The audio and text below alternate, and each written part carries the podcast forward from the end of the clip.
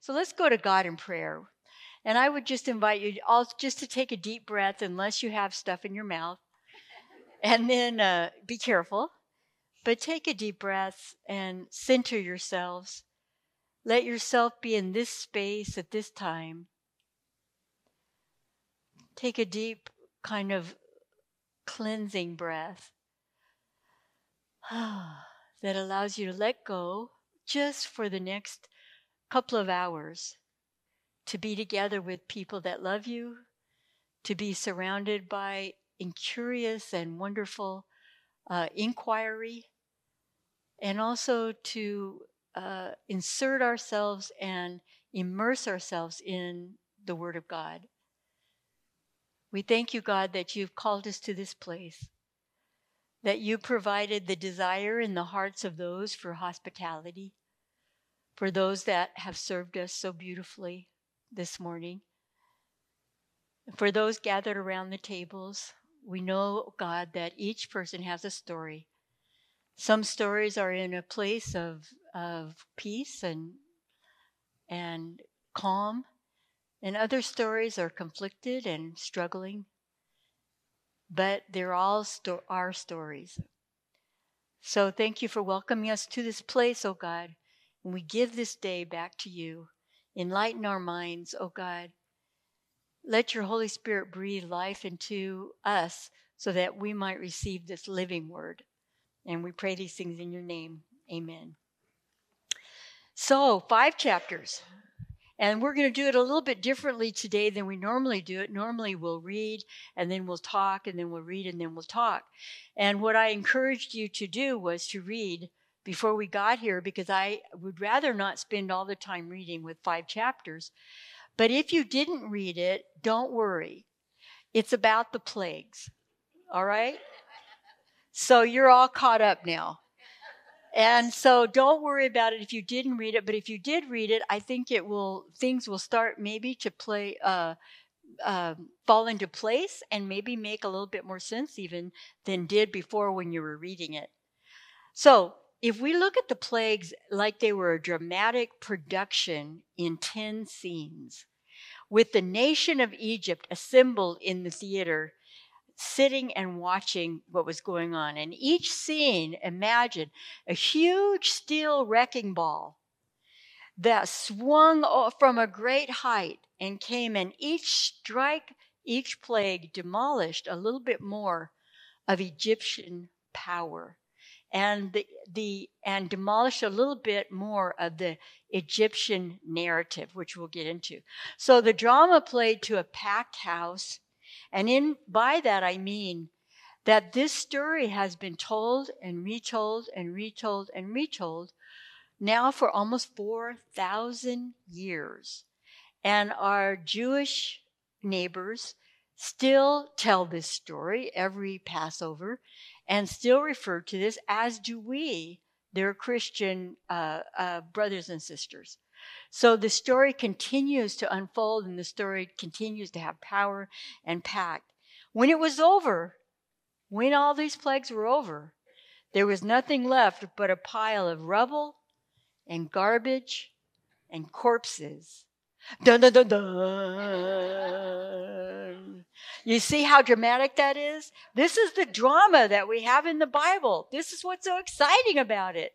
So, first of all, what we're what the plagues are addressing is there there was a myth that that was prevalent in those times, and it was the myth of Egypt's invincibility. They were so advanced and they were building their pyramids and they were conquering other people and they were, you know, and they were doing brain surgery and all the stuff that you read about when you or, or watch on Netflix with the Egyptology, you know, uh, specials that they have but they were also had this sense of of invincibility. Have you ever heard of a civilization having that? They've come and they've gone, and we need to remember that. And it was about Pharaoh's sovereignty. So it was the Egyptian myth of invincibility and Pharaoh's sovereignty. And sovereignty means in charge of everything, of all the world.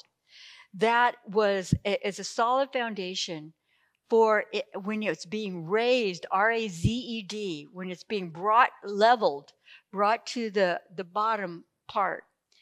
It's a foundation for Yahweh's sovereignty. So that we're starting with the big, big picture. So at, at, at um, Moses' dramatic confrontation with the Pharaoh and the consequences for which they lead from the initial petition uh, for the release of the Hebrew people, and we know that the initial petition so that they might worship Yahweh in the wilderness. From that initial petition that's compromised and bargained and denied to their ultimate escape from, from Egypt in chapter 14 and 15, the drama focuses on two strong willed antagonists. Who are those two antagonists? On the one hand, we have pardon me? Pharaoh. On the one hand, we have Pharaoh. On the other hand, we have Moses. Pharaoh and Moses seem to be our two antagonists, but they're actually not the ones that are the center of the drama. They're simply the embodiment of the struggle. But the real drama, to which all else is subordinate, is the conflict between the Pharaoh, who was seen in, as the people, and himself as the incarnation of Ra, which means he saw himself as God. So the real struggle is between that self presumption of being God and the true God of Israel. So it's really against the human desire for power and the God desire for relationship. It's, it's the basic struggle. So not only is the freedom of the Hebrews at stake, but what's really at stake is the crucial question of who controls history. Does Pharaoh, who's in charge of all these lands as far as he can see, and is the Son of God or the incarnation of God, is he in charge of history or is Yahweh? That's the question that's being asked. So the stage is set for Yahweh's actions. You know, for 400 years, for a little over 400 years, the Hebrew people are at least are silent about God in their midst. So from the end of where Joseph is to this moment in time, there's this silence where they've been enculturated into the culture of the Egyptian culture. And so we kind of forget about their relationship with God. And so but God is behind the scenes, as we've seen, setting the scene, working towards multiplying the people, setting the scene for the, to move forward with his plan. And what is his basic plan for the Hebrew people? What did he say he would give them? What was his promise? Yeah. Progeny, people and land, right? He would give them as far as the star I could see, the stars in the sky and whatever. Then along comes this Egyptian experience where all of a sudden Pharaoh steps in to stop God's plan by killing all of the uh, males. So stops creation in the sense of God's plan. So the stage is set for Yahweh's actions, which only alone can break, not beak, as you see in your uh, in your notes. But which alone can break the Pharaoh's stubborn will. When the enslaved Israelites sought to leave Egypt, Pharaoh said, What? No, you can't leave. And the Lord then sent 10 plagues to the Egyptians until finally Pharaoh permanently releases them, finally, after even, even after the 10th one. And the last of the plagues being the slaying of the firstborn males of Egypt. So, some of the plagues are the type of disasters that reoccur often in human history. Some of these plagues are the hailstorms and the locusts. Those seem, we see those in our own country, don't we? Well, I mean, you've seen YouTube videos of hail coming down and breaking windows and all this kind of stuff. Maybe you've seen it yourself. We've seen locusts. I grew up in Imperial Valley where we had the plague of the locusts every seven years, and it was uh, absolutely horrible. And therefore, these seem, things seem possible and realistic. But then other less realistic border on the what they call the Torah comic, not something we belly laugh over, but something that's irony or uh, a wry humor. It's frogs and gnats and lice and stinkiness. And then there's others that seem very surrealistic and, and because of they're so intensely dark, and that is blood and darkness and death, and which are highly improbable. So we have some that seem probable and some that seem improbable. The way I'd like for us to look at the plagues today is I'd like, first of all, to talk just for a minute about ancient biblical numerology because it has a, there's a point to that, and it's particularly the number 10. I'd like to talk about how the plagues are a response to the Egyptian gods. I'd like to talk a little bit about how the plagues are an undoing of creation to take the world, their world at that point, into a pre creation state. I'd like to talk to you about how these plagues actually, what they do is they create this scenario of Moses being ready to be the leader that we don't even recognize from the burning bush and from before that. But now he's a leader that is able to, will he be able, will he be able to stand up to Pharaoh? And will he deliver what God has told him to deliver? And then the people follow him out of Egypt and to the promised land. So Moses is set up, and this is a te- this is a testing ground and a, a evolution of Moses as well. And then the final point that I want to talk to you about, but I, I'd like to present it here because I think it's so important, is that when we talk about God as sovereign, and you're going to hear that word a lot, sovereign, because that is the one who controls history, the one who controls the past, the present, the future, all things. God is sovereign. And in those times, in the biblical times, you know, they had many gods everywhere. And and we we hear some of those from recorded history, but we know that everybody worshiped something, right? Especially because, you know, we just don't know. They didn't know. Where did the rain come from? How did the sun come up? Where does it go? How does there how is there water when there's none? You know, all of these things nobody knew, so they worshiped something somewhere somehow. And but here was the thing about those gods and about the Egyptian gods. They were regional gods. That means if you traveled a distance, those gods did not go with you, and they had no jurisdiction over where you traveled to. Now, imagine this God comes, meets Moses in Midian out of Canaan, but has traveled with Abraham, so to speak, meets Moses on the on the mountain in Midian, in Midian in the burning bush. So all of a sudden we're getting this impression God is not regional.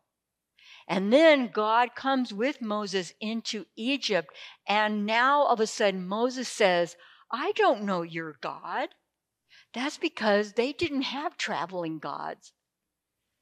God didn't they they had their own gods. You you leave your gods at your house and you come and you worship our gods now because they're the ones in charge of this land or whatever. But this Moses is saying, No, God is in charge of your land too. And Pharaoh says, There's no way that's true. So I don't know your God. I don't even know anything about your God. Well, he was soon to find out. So we we learn that God is not a regional God, but God is a God of all creation. So let me talk a little bit about numerology. So, why 10 plagues? Is there a significance to the number 10 in Exodus tradition? So, consider how it's used in the priestly creation story. Remember all of those different strands of storytelling from the priestly to the Yahwist and all this stuff? The priestly uh, creation story, the number of plagues in Exodus directly responds to the 10 divine utterances of God. God says 10 times, and God said, Let there be light. And God said, Let there be teams of swarming. God said, Let there, 10 times in correlation to and in parallel of the 10 plagues. In the Bible, the number 10 is used 242 times, and the designation 10th is used 80 times. 10 is also viewed as a complete and perfect number, and this is very important to understand in biblical tradition, as is the number 3, the number 7, and the number 12. So 3, 7, 12, and 10 are considered perfect and complete numbers. Now that will help you make sense when you come to a, you know, when you come to certain biblical traditions. And it says, for example, how many times are you supposed to forgive someone? Seven, right? The Bible says, uh, they say to Jesus, How many times should I forgive my brother? And he says, Seven times seven, right? Does that mean we're only supposed to give 49 times? No, it means complete and perfect. You are to forgive them until they are completely and perfectly forgiven. So when we have we have the 12 tribes, right?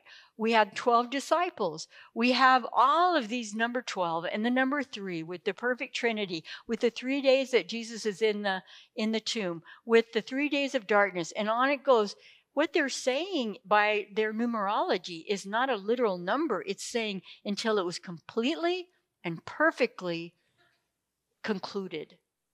So that helps to make sense of that. How many commandments are there? 10. We know there's 622, but Moses only came down with 10, so there's 10. How much is a tithe of earnings? 10%. The Passover lamb was selected on the 10th day of the first month. The 10th day of the seventh month is the holy day known as the Day of Atonement. And like I said, Genesis 1, the phrase God said is used 10 times. So there's that little piece. Now, the reason this is important to understand is because this creates a an understanding for us of the allegorical and metaphorical nature of the plague story. Now, when I say that, I'm not saying that you can't believe it's literally true at all. It would be fine. I'm also saying that if you don't want to take it literally, that's fine too, because you will come to the same conclusions. And the underlying truth of what this, these plagues move us towards is really the point. And what these plagues move us towards is the Hebrew people becoming the people that God wanted them to be, and and uh, and they were being stymied and held captive, and God's mission was being uh, um, uh, ransomed and kidnapped and held captive in Egypt. So, whether you believe of them literally or whether you believe of them as metaphorically, we come to the same conclusions. So, in Deuteronomy and Leviticus, I want to talk to you just for a second about the curse list. In Deuteronomy and Leviticus, we see what's called a curse list, in which the Lord tells the Israelites what will happen to them if they do not obey the Lord's laws and commandments, if they break the covenant. And this is what they'll suffer. According to Leviticus, they will suffer terror, consumption, fever, crop failure, defeat at the hands of their enemies, unnecessary fear, wild beasts will consume their children and cattle, they will die by the sword, they will be so hungry that they eat the flesh of their children, and in the end, they'll go into exile. Okay, if we could tell you that, if we could say that's what's going to happen to you if you don't pledge, we would be doing so well. Wouldn't we? Wouldn't we just solve all of our budgetary problems? Similarly, in the augmented list of curses in Deuteronomy, they'll, it adds on to that and says, You'll also suffer confusion, consumption, inflammation, madness, blindness, social chaos, and military defeat. Now, okay, what is that all about? These maledictions and curse lists of Leviticus and Deuteronomy are part of a stock of traditional curses employed during the biblical period in a geographical uh, area extending from, from Israel to ancient Mesopotamia. And so they were part of something that was not just with the with the Jewish people. So later on in Leviticus and Deuteronomy, they're adopting what was a, a, kind of a curse list for everybody with their own gods. This is what's, it's not just what Yahweh's going to do to you, it's what all these other gods are going to do to you too if you break your promises. So they're attested to in the Torah, but by the prophets, and they also appear in the curse sections of contemporaneous ancient Near Eastern treaties. And what this was a, a way of doing it, it was a theology about God that had to then be responded to much later on. So the theology about God was they took every possible terrible thing that could happen to a human being, and most of them did happen at some point to somebody. And they said, if these things happen to you, it's because why?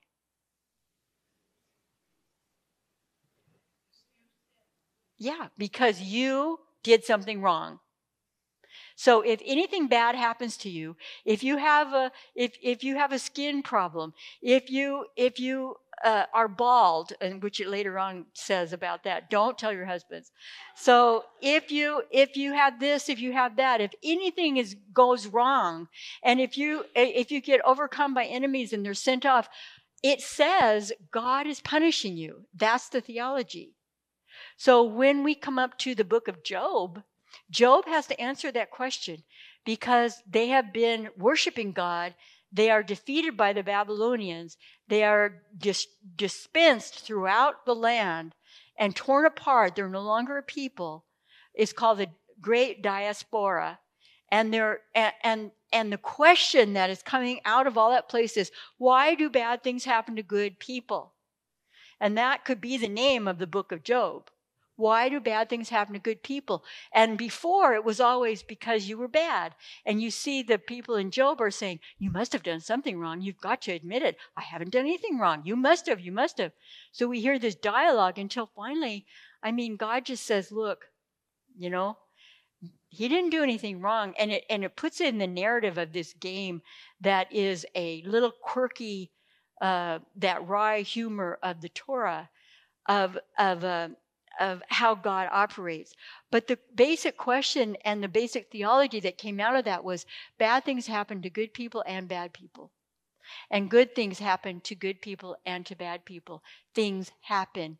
And it has and it and it was able to relieve them from that feeling that they needed to punish people because it was obvious that they were being punished. So it was an answer to that. But anyway, this is what was happening. And there's some overlap between these curses and the plagues, and there's only about three of them that overlap. We have the dever, which is pestilence, meaning epidemic, right? And it occurs in the Egyptian plagues and in the curse list of, Le- of the Leviticus. Boils occur in the list of Deuteronomy. And a locust like plague is mentioned in Deuteronomy 28 42. But those are really the only three. But the plagues that are visited on the Egyptians are quite different from the plagues from the curse list. So if we're going to look at how does how do these plagues respond to the Egyptian gods that were in place at that time? Now think about this. I gave you a list of how they correspond. They're not in order because that's not how it works, but you can see how each and every plague kind of has as its uh, uh, opposing partner a particular set of Egyptian gods that are supposed to be protecting and supposed to be uh, providing safety for that very thing that the plague is destroying. And the, they can be interpreted as a series of attacks against the Egyptian pantheon of gods. In fact, in Numbers 33 4, we're told that the Egyptians buried those who died by the 10th plague, by which plague the Lord executed judgments against their gods. So in Numbers, it's interpreting that the plagues were in response to the gods of Egypt, and God was trying to liberate the Egyptians from worshiping gods that could not deliver. And they simply kept making sacrifices and accusing each other of wrongdoing and whatever, and these, God, these gods could not deliver what, what they were supposed to be protecting. So, a lot of the Egyptian plagues mentioned in Exodus in the Bible have some correlation to an Egyptian god or goddess. For example, Heket Heket was the goddess of birth and resurrection. And Heket was uh, in the form of a woman with a frog's head. So we have a direct correlation to when the frogs go amuck And when uh, uh, and in direct uh, correlation and kind of poking fun at that god particularly, Hathor is a cow, and we know that in particular in the plagues, the domestic animals are attacked, especially those that were used for food and such. And and Hathor was a protector protector of those domestic animals. So we, uh, if we kind of look through it, we can see the Nile turned to blood. They had a a, a guardian of the Nile. They had a spirit of the Nile, and the, they had a Nile was the bloodstream of one of the goddess, gods. And the frogs, the gnats, and the flies were these were gods. Uh, they had a god that was supposed to be the god of resurrection and the god that goddess that protected all of that. We had the plague on cattle, so we had Hathor, like I just mentioned, and Apis, the bull of God, and Mnevis, the sacred bull of Heliopolis. Then we had boils, and so we had Imhotep, who was the god of medicine. We had hail, which and we had the sky goddess, we had the goddess of life, we had the protector of crops. And then we have the locust, and we have Isis, goddess of life, and Seth, once again, is the protector of crops.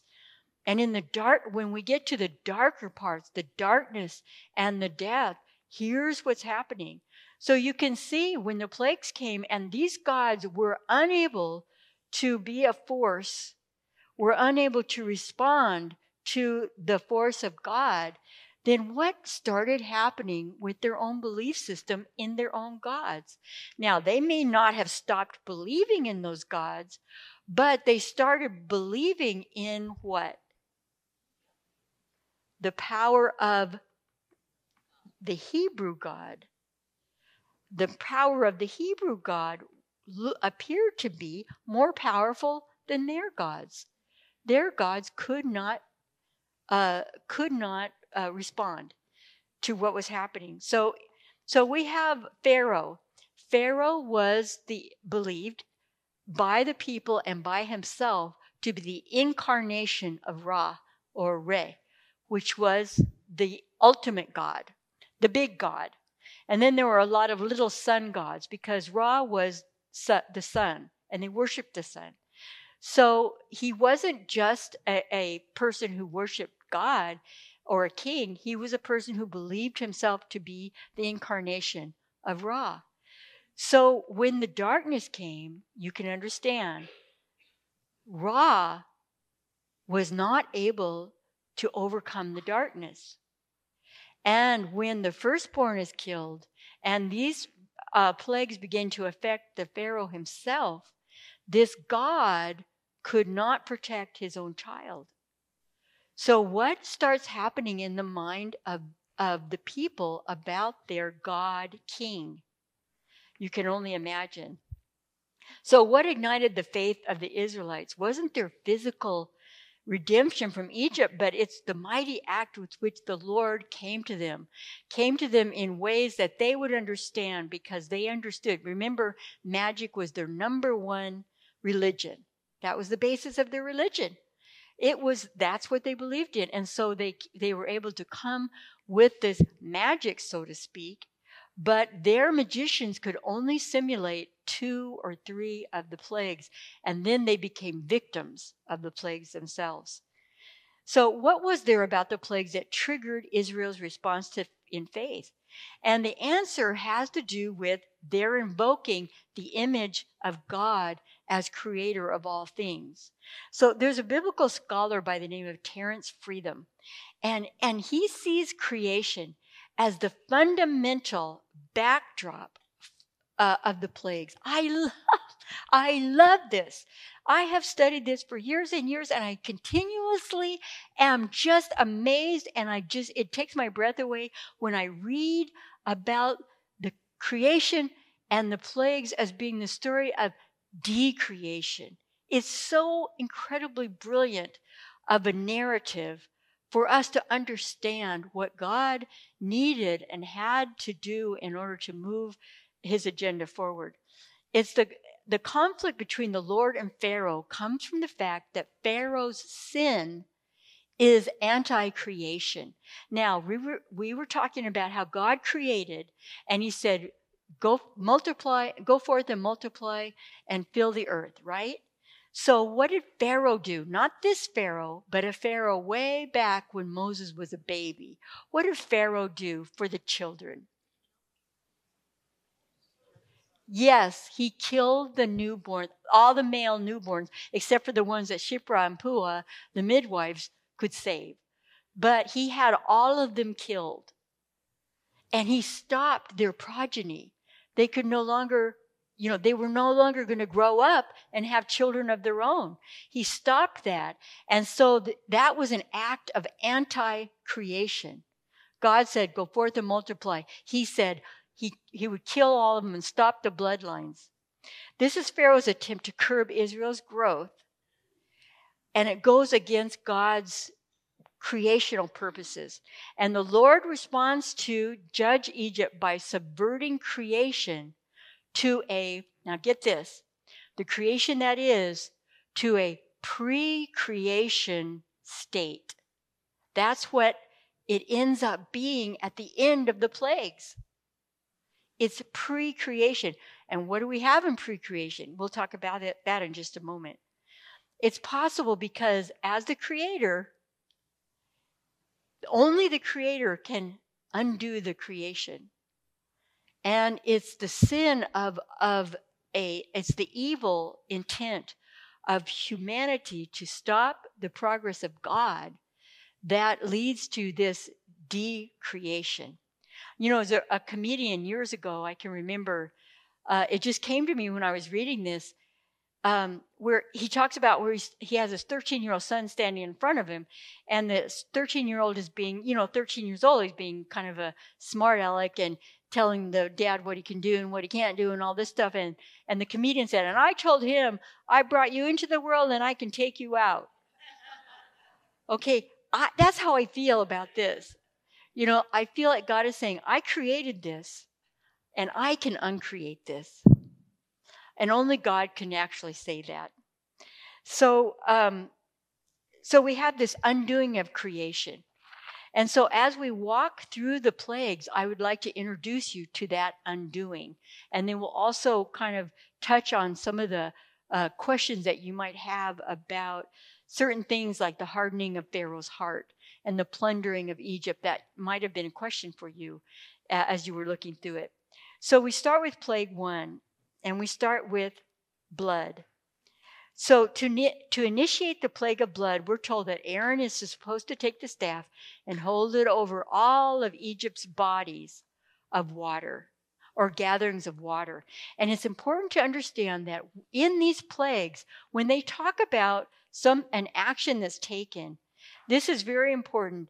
They use the exact Hebrew word that's used in Genesis to talk about creation. And that's really something because, you know, for us, there's a whole lot of words that can mean one thing, right? I mean, a whole bunch of words we could use. I can't think of one right now, but there's a bunch of them.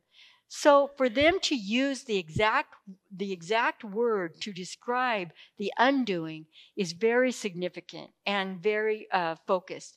So the Hebrew word here is is used God called the dry land earth and the gatherings of waters he calls seas, and God saw that it was good. In contrast to that creation, the primeval waters are not altered by the plague.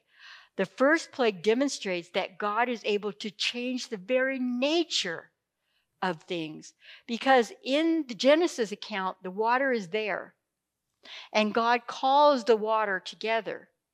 In this account, the water is there and God turns it into blood, not just to look like blood, but turns it into blood. So he demonstrates he's able to change the very nature. And then we have the frogs, the lice, and the gnats, and we look at those as a kind of a triad. And at that point, I would have been out of there.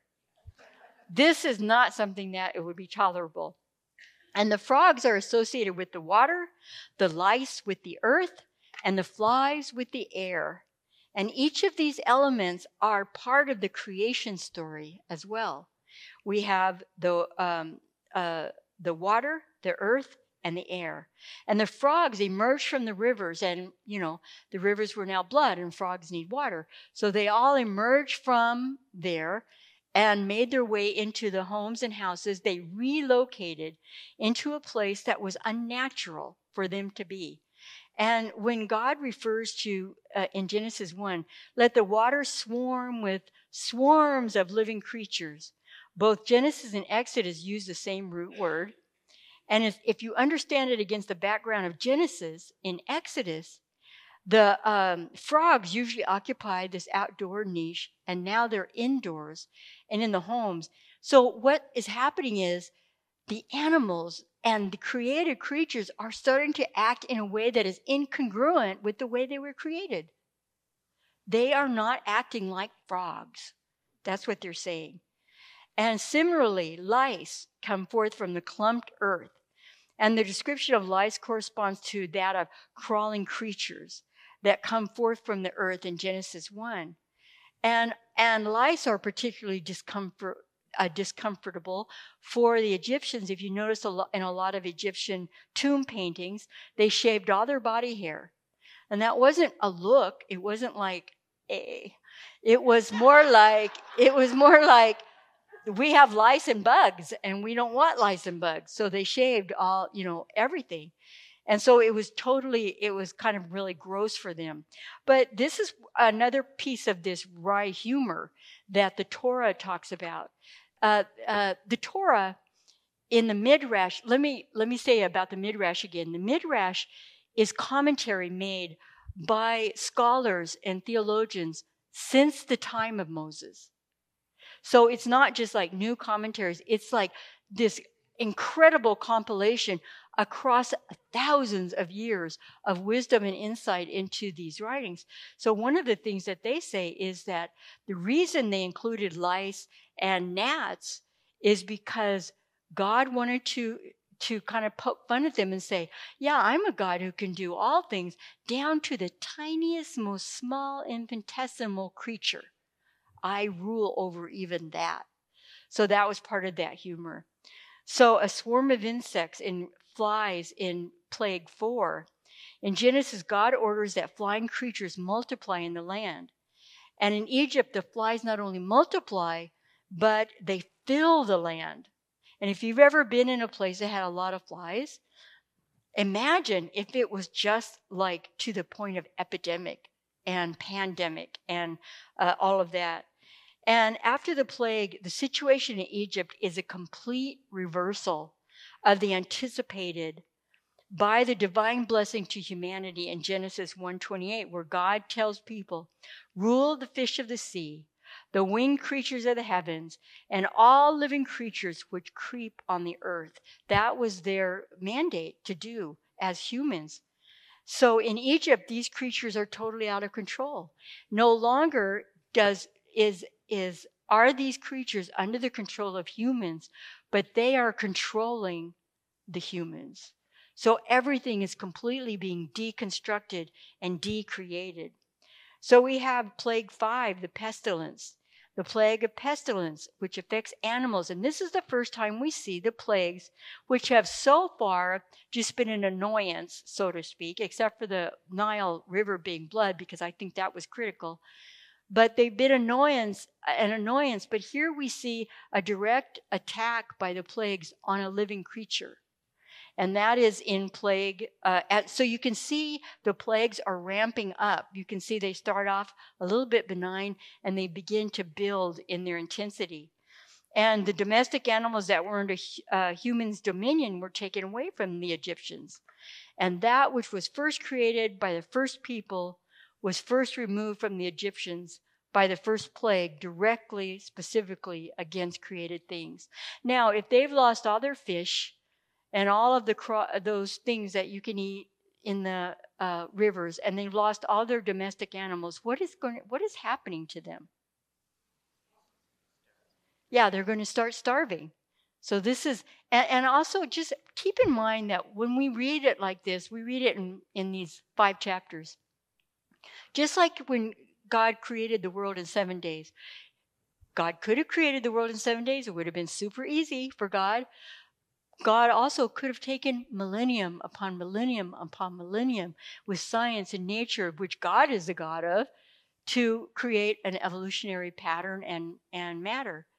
So these plagues may not have happened like uh, day one, day two, day three, day four, but had a while to really have their impact.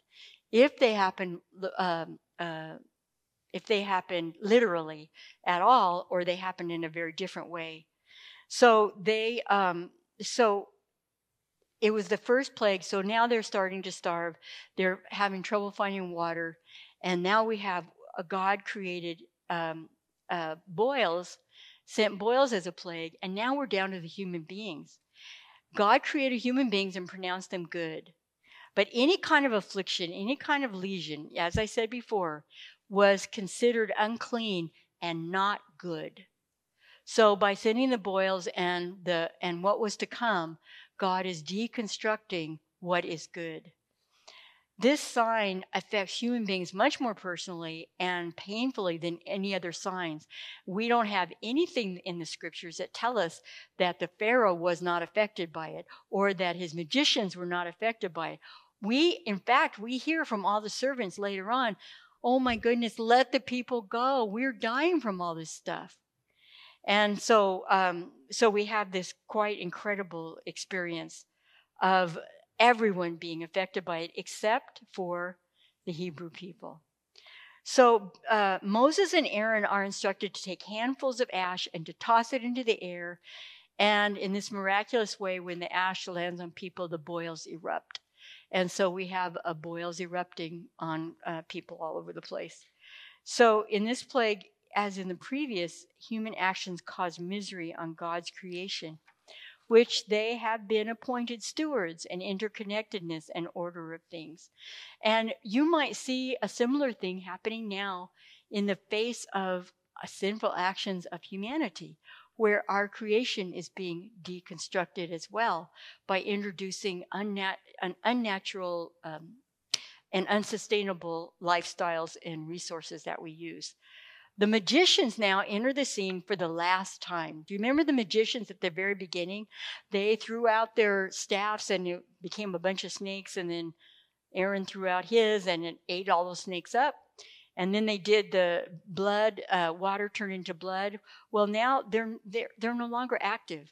They can't do anything in the face of what's happening. So they can no longer stand alongside Moses tit for tat. You know, you do this and we do that. They just can't do it anymore. So now they be they're portrayed in the fact that this is the last uh, that this is a culmination and that Moses is growing into the Moses that God wanted him to be. If you remember, Moses said, There's no way I can do that. Okay, Aaron. So Aaron's doing this stuff. Now, all of a sudden, as the plagues get grow in intensity, Aaron takes a step back and Moses takes a step forward. And now Moses becomes the central figure standing by himself in the face of Pharaoh. And Pharaoh is becoming by himself as well because the people are crying out to him to help them. Where is he, their God? And the servants are begging him to change his mind and let the people go. And we'll talk about the hardening of the heart in a few minutes. This so so it betrayed that the fact is it's the last mention of Aaron in this setting, and he stands alone. And now, for the first time, we hear, and this particular plague, the first five plagues we heard, Pharaoh hardened his heart. It was Pharaoh hardening his own heart. In plague six and, and to come, we hear now and then, although it's interspersed with a Pharaoh hardening his heart. God hardened Pharaoh's heart. And there's a part of you, I'm sure there's a part of you, as it was a part of me, as I was studying this years ago, that said, but that's mean. That's just not right. What if Pharaoh wanted to change his mind? What if he wanted to be good? What if he wanted to let the people go and God hardened his heart so he couldn't do it?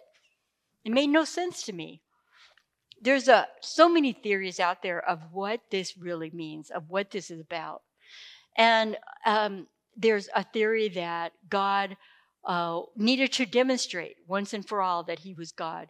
So, so when Pharaoh was weakening, God helped him along because he had a predisposition for it. There's another theory. Uh, anyway, there's a million theories, but the theory that always made sense to me, that I that I have continued to work with over the years, is that the Deuteronomists, who were the people you know, thousand years later, looking back into these stories, who are then interpreting the stories and writing them together. Quite often, when they looked back into a battle, for example, and they see that the Hebrews or the tribes lost a battle, they would write into that, so God was not with them. So they're looking back into history and identifying a God presence or a God not present by what happened rather than in the moment. Does that do you see what I'm saying?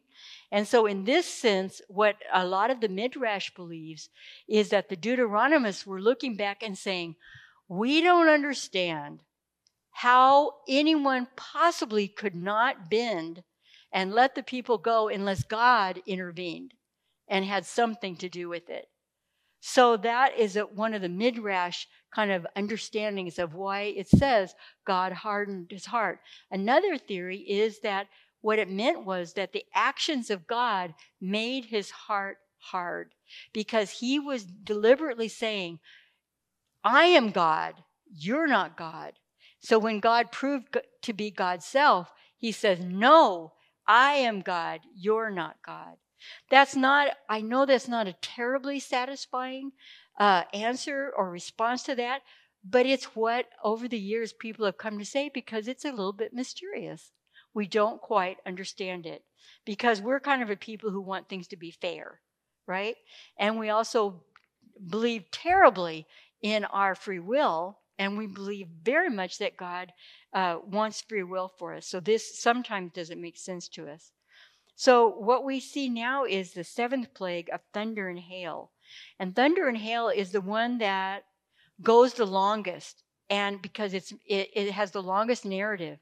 And it, it's because it's a new level of intensity for the struggle with um, Pharaoh. And much of the length is due to extraordinary detail that's told regarding the natural phenomena and their effects on Egypt and the occurrence of a weather related phenomenon. All of a sudden, now we're starting to see the land itself is being destroyed bit by bit. The animals are gone, the water is gone. There's lightning and hail and locusts, and all of these things are visiting. And now the vegetation is being in a way. What is going to happen? And the people are crying out and saying to Pharaoh, Let them go, let the people go. And he still says, Okay, you men can go, but you can't go. No, that's not going to work. And so Moses says, There's one way that we're leaving here, and we're all leaving together. And so Pharaoh doesn't go for that. So the uh, so the eighth plague then comes into being, and the eighth plague again, the visiting locust, describes this way of kind of now is just poking at at um, Pharaoh and saying, "We're going to take everything. You're going you're going to lose everything if you don't let these people go." It's obvious that you're in a losing situation here. By plague nine, there's no turning back. It's a done deal because Pharaoh's heart has hardened to the point that he can no longer see even or hear the suffering of his people if he ever did. So the, there's a concession theme that's introduced before these continuing plagues, and those concession are like, okay, your men can go, okay, your men and women can go, but your livestock have to stay. And so, and Moses comes back, and they had this, they had this incredible exchange, and the locusts totally just, just decimate any leftover uh, vegetation. And this totally reverses this uh, Genesis 1:12 where it says, "The land brought forth vegetation, seed bearing fruit with seed in it, and it was abundant." So all of a sudden, by contrast, in Exodus, we're told that nothing green was left.